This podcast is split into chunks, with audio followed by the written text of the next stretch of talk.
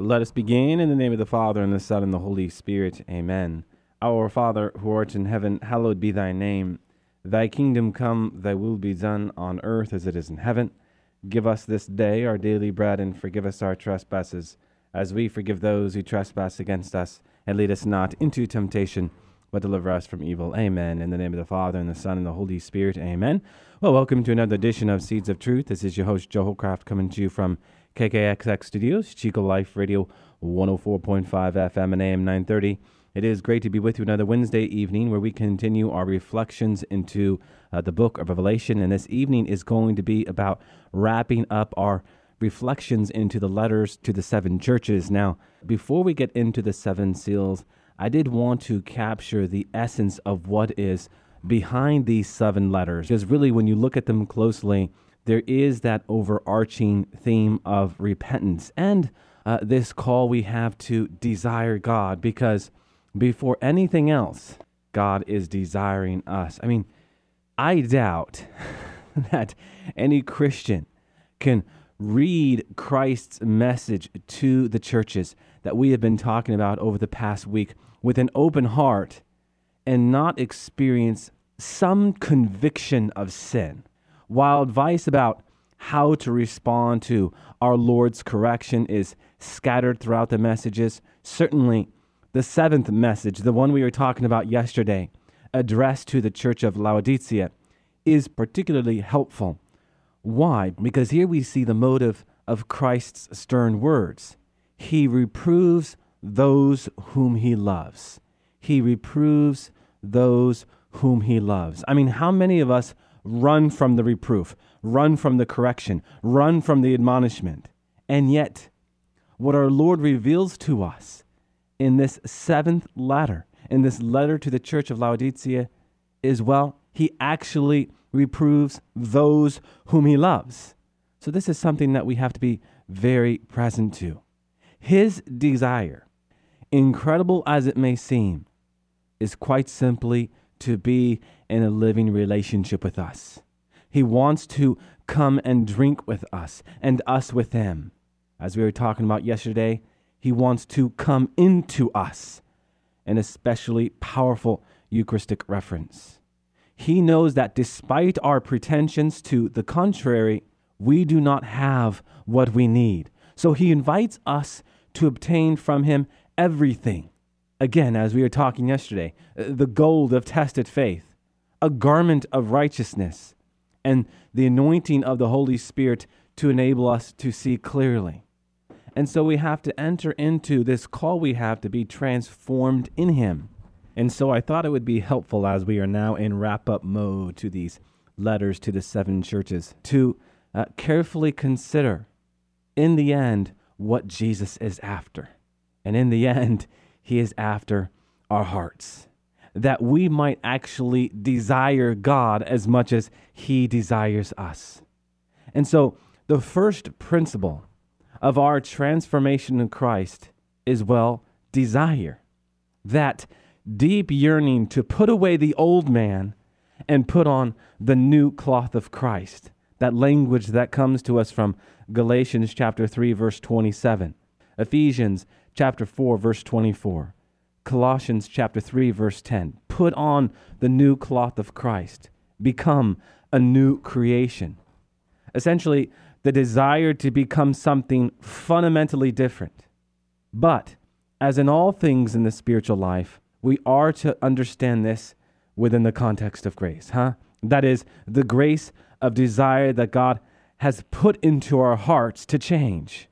So, this first principle of desire has us reflecting into the importance of what? But God's invitation. We always have to remember that God is the one initiating. God is the one knocking on the door of our hearts. What is that great verse that comes to us from Revelation chapter 3 verse 10? Behold, I stand at the door and knock. If anyone who hears my voice and opens the door, I will come into him and eat with him, and he with me. We just have to open the door. We have to cooperate in His grace. Uh, incidentally, what does that word mean, cooperate? Well, the co is cum, right, with, And operate is apparatus, to work, to labor, to toil. So we work with Jesus. We work with the Holy Spirit. Here I am made to think about the Great Commissioning. What does that word mean?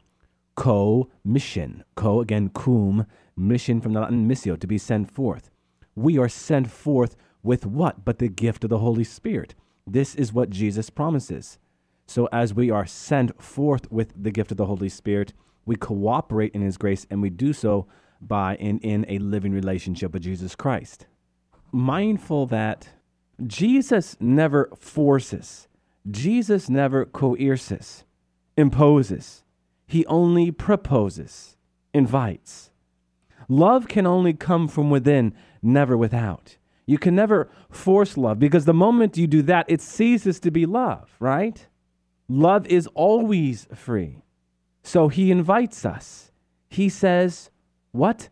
Come and see. There's that beautiful narrative that comes to us at the end of the first chapter of the Gospel of John, where after Philip has this encounter with our Lord, he goes to find Nathanael and he starts to tell Nathanael about this encounter he had with with this Jesus of Nazareth, what does he say? We have found him. We have found the fulfillment to, to the law of Moses and to the prophets. And what does Nathanael say? What good comes from Nazareth? Right? And does Philip go on to explain more about how Jesus is the fulfillment to the law of Moses and, and the fulfillment to the prophets? No. He simply says, Come and see. Huh? So the invitation leads to the encounter, and the encounter leads to new questions, which in God's grace and mercy will always lead to new beginnings.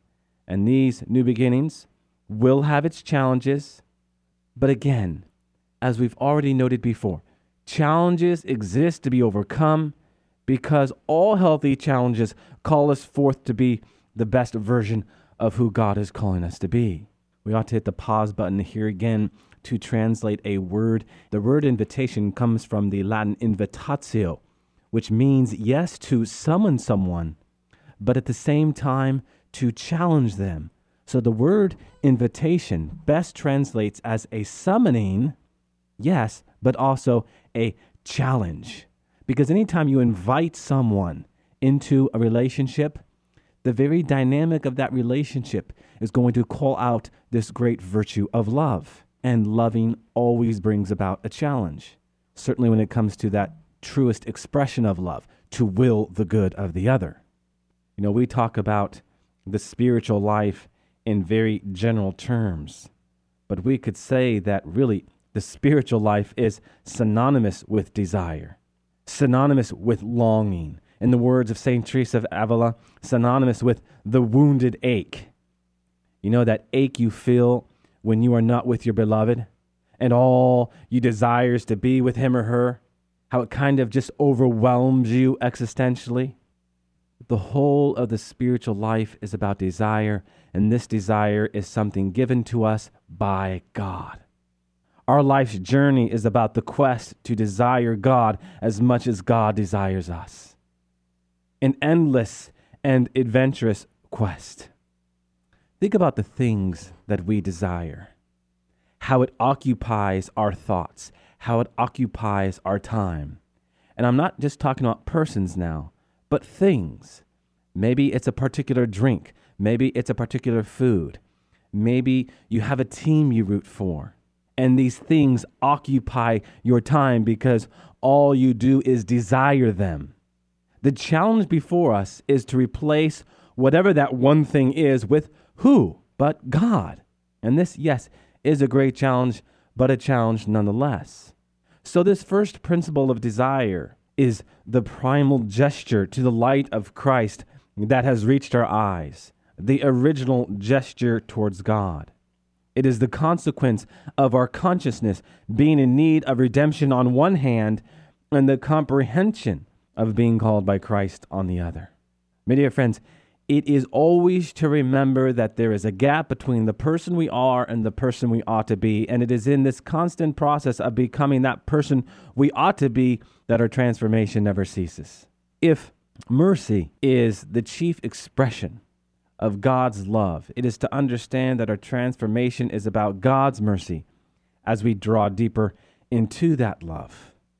And of course, this is a great mystery, but a mystery that we are called to inquire about, a mystery that God calls us to seek to understand. Mindful that any theological pursuit is a pursuit that is caught up in faith. Uh, what does theology mean? Simply faith seeking understanding. Fides quaerens intellectum. And so we approach this subject matter that we are talking about now in faith, whereby we seek understanding. So, this first principle of desire, which can also be called the readiness to change, also speaks to the first beatitude. How? Well, the first beatitude, blessed are the poor in spirit, is about the permanent state and condition of our soul. This is why God strategically places that beatitude as what? Well, number one, the first beatitude. Because before we can live any other beatitude, we must first be poor in God. Just like in the Ten Commandments. Before we can love neighbor as we ought, we must first love God as we ought. In the two great commandments, before we love neighbor just as we would want to be loved, we love God first. We love God with our whole heart, mind, soul, and strength. So the first beatitude is also caught up in this first principle of desire. And again, something we are made to reflect with as we come to appreciate how God loves us. Okay, so the second attitude of our transformation is something that gets us back into repentance, huh? Contrition. What is contrition? Well, again, to be contrite for your sin, to be sorry for your sin. What is going on here? When our souls meet Christ, the encounter should bear the mark of contrition. When our heart is smitten by Christ, we are to echo those words that come to us from Luke chapter 5 verse 8, where Peter says, "What? Depart from me, for I am a sinful man, Lord." Confrontation of our own selves with God renders us conscious and aware of our own unworthiness and sinfulness. And suddenly, the guilt we incur burns our souls, and we reject evil and revert to God. Genuine contrition then leads to what? But genuine resolve. And we know it is genuine because the absence of friction is tangible, right? Have you ever been in a relationship where there's friction there and you can feel it? It's palpable you know it's real because it's existential. Well, on the flip side, when you have reconciled with that person, you know it's real for the same reason. And what is that reason? You can sense it, you can feel it, it's palpable. Interestingly, here, the word resolution comes from the Latin resolutio, which means to loosen. I find that fascinating, to loosen. Have you ever come out of the confessional and said to yourself, Gosh, I feel so much lighter? Or maybe you have forgiven someone, and out from the whole reconciliation process, you are not only closer with that friend, but you also feel lighter. Yeah, you have an extra kick in your step because you have resolved the difference. You have alleviated that tension, we could say. So, contrition and resolution is very much an important part of uh, what we are talking about here as it relates to our transformation in Christ. Because if there's no contrition and consequently no resolution, then how can we really bring about change in our life?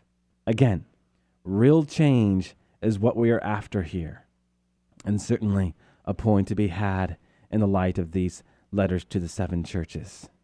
And how about the next key principle in our transformation in Christ, but self knowledge.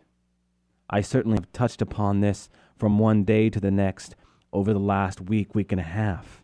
If unconditional readiness and contrition constitute the initial steps in our transformation in Christ, then the next decisive step along the road is self knowledge, which is always accompanied with truthfulness. Truthfulness is foundational to the interior life and transformation in Christ because it is recognizing who we are for exactly that and nothing more. Who we are as created in the image and likeness of God. This must be present if God is going to transform our hearts. And certainly, this goes back to recognizing our sin for what it is sin. It was St. John Paul II who once said that an excuse is worse than a lie because it is a lie guarded. The more we excuse the lie, the greater the task is to protect the false self, right? Now, the virtue of humility instructs us here because the humble person never judges himself to be smaller or larger than he really is. The humble person is not troubled by self interest. The humble person is not troubled by reputation, and for that matter, even failure. Humility is the mother and fountainhead of all human virtues because it truly does set us free.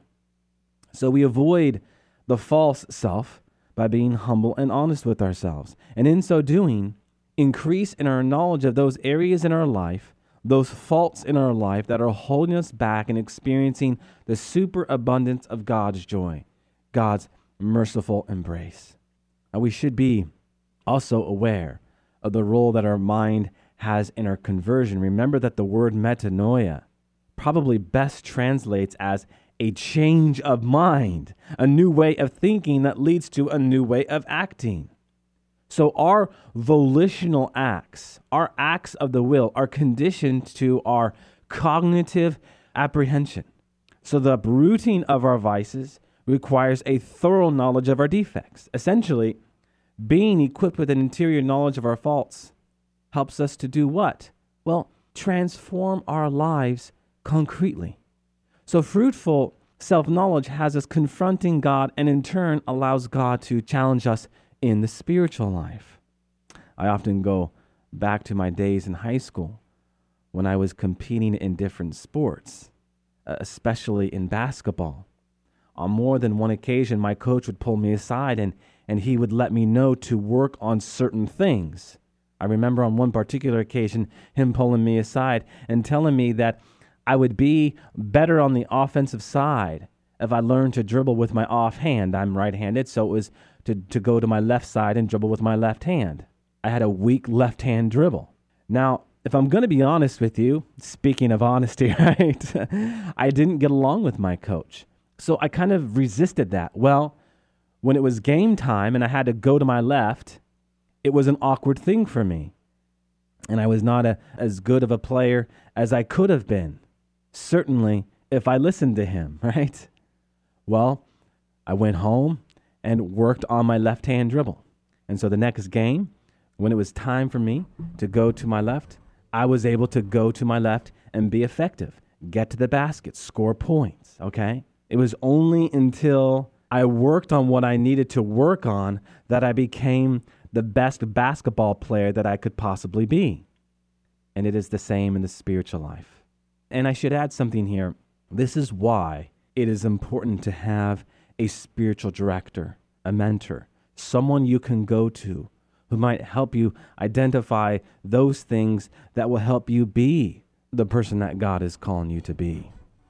We can put it another way life is but a chipping away where God creates his masterpiece, is it not? And we are that masterpiece. You see, holiness is like a sculpture. Leonardo da Vinci once defined sculpture as the art of removing. It's interesting. All the other arts consist in adding something, right? We add color to canvas in painting. We add stone to stone in architecture. We add note after note in music. Only sculpture consists of removing, of taking away the pieces of marble that are in excess so that the figure can what? Emerge that one has in mind. Christian perfection is also obtained like this by removing and making useless pieces fall off, namely unholy desires, unholy ambitions, unholy projects, and unholy tendencies that in the end only disperse us. There is a great story that comes to us from the life of Michelangelo, where one day walking through a garden in Florence, he saw a block of marble in a corner protruding from the earth, half covered by grass and mud. He stopped suddenly, as if he had seen someone. And turning to his friends who were with him, he exclaimed, An angel is imprisoned in that marble. I must get him out. And, armed with a chisel, he began to work on that block until the figure of a beautiful angel emerged. My dear friends, God also looks at us and sees us this way as shapeless blocks of stone. He then says to himself, Therein is hidden a new and beautiful creature that waits to come out, that waits to come out to the light. More than that, the image of my own Son, Jesus Christ, is hidden there, and I want to bring him out. You see, this is what the spiritual life is all about, and this is, again, what we are made to reflect into as we kind of look back into what lies underneath these letters to the seven churches. Now, as we wrap up our thoughts here in these three great principles of, of desire or readiness, contrition, repentance, and lastly, self knowledge, we should say something about asking for forgiveness. Because we must explicitly ask forgiveness from God. And unless it would cause us more harm than good from the person whom we have wronged. It is best to do this simply and straightforwardly. I was wrong for doing what I did. Will you forgive me? This is so much better than a vague, I'm sorry.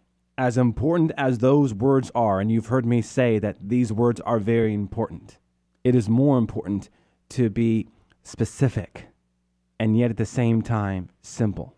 Far too often, our apologies get elaborate and they're not specific, they're not detailed, they're not concrete. And the person who is receiving the apology might not always receive it as sincere or genuine. Just be simple and straightforward. What's more, while it is appropriate to pray for God's forgiveness as soon as we become aware of our fault, it is also important to be sure that we confess our sin in the sacrament of reconciliation as soon as possible. And we can talk about these principles all day long, but if we don't put them in the proper sacramental context, then they don't have all of the life giving power they are intended to have. And even in these seven letters to the seven churches, as we've already talked about the importance of the Eucharist, its sacramental context, we gain a deeper understanding of why the sacraments are so important. Because what did he say? I come into him, right? I come into him. So, my dear friends, these seven letters have had us looking at not only some important historical data and historical information, but also spiritual application, practical application, that we might see these letters to the seven churches as not something in, in the mere abstract, but something real, something concrete, something that we can touch. Lessons to be learned, certainly from each and every letter. Now, looking forward, we are going to get into, oh, let's see here, the seven seals. And the seven seals, I think, come to us over the course of the next three chapters. So, our study is going to move from a treatment of the letters to the seven churches to the seven seals, to the seven seals. We will have an opportunity to come up to heaven, as John would put it. That great passage that comes to us from Revelation chapter 4, verse 1. After this I looked, and lo, in heaven an open door. And the first voice, which I had heard speaking to me like a trumpet, said, Come up hither, and I will show you what must take place after this. And so, with the words, come up hither. John is taken up to heaven. We will sit next to John and see what he sees in heaven. John has now moved from seeing what is, that is, the situation of the seven churches, to what will take place hereafter. The future events that will lead up to the fall of the harlot city, spoken in Revelation chapter 1, verse 19. So we have the opportunity to see what is inside of heaven, right? And you know what I'm talking about if you've already been with me in the first, what, eight, nine programs, because we have talked about how the liturgy itself is what comes down from heaven to earth. and that we get a foretaste of what heaven is all about in the Mass, in the liturgy, as the book of Revelation explicates so beautifully. Okay, um, with that, I am looking up at the clock and we are out of time. Again, if you have any questions, comments, concerns, hopes, dreams, flying accusations, don't hesitate to send me an email at jholljmj at yahoo.com. Or you can always go to my website at joehollcraft.org. That's J O E H O L L C R A F T.org. If you have anything on your mind, it just doesn't have to be about the book of Revelation. Please do not uh, hesitate to send a message my way. And I also want to say this you know, there have been a stream of questions that have been coming in. And as I've been responding to those questions, I have more or less been saying, uh, wait until chapter 5 or wait until chapter 9 or wait until chapter 13. So I do appreciate your patience because, as it is typical, the best way to answer some of your questions is to put them in the context that they are already in. And so to explore your question within the context of just not the series of verses or subheadings, but the larger chapter and book as a whole, I think we can better get at responding to your question. So I know I've already been able to respond to some of your questions, certainly. I know there was a question about the keys, and uh, that question has been responded to. There were some questions about the significance of the geography. We talked about that. So, responding to your questions within the stream of the context of what we are talking about, um, we have been able to do. And if there is a specific question that I feel maybe we can just respond specifically to, I will do that and I will certainly bring that on air. But up to this point, many of your questions have been about what we have already talked about or what we are going to talk about. So hopefully we are uh, responding to your questions as needed. All right, with that, let us close with a word of prayer in the name of the Father, and the Son, and the Holy Spirit. Amen. Our Father, who art in heaven, hallowed be thy name. Thy kingdom come, thy will be done on earth as it is in heaven. And give us this day our daily bread, and forgive us our trespasses, as we forgive those who trespass against us. And lead us not into temptation, but deliver us from evil. All glory be to the Father, and to the Son, and to the Holy Spirit, as it was in the beginning, is now, and ever shall be, world without end. Amen. And God bless you.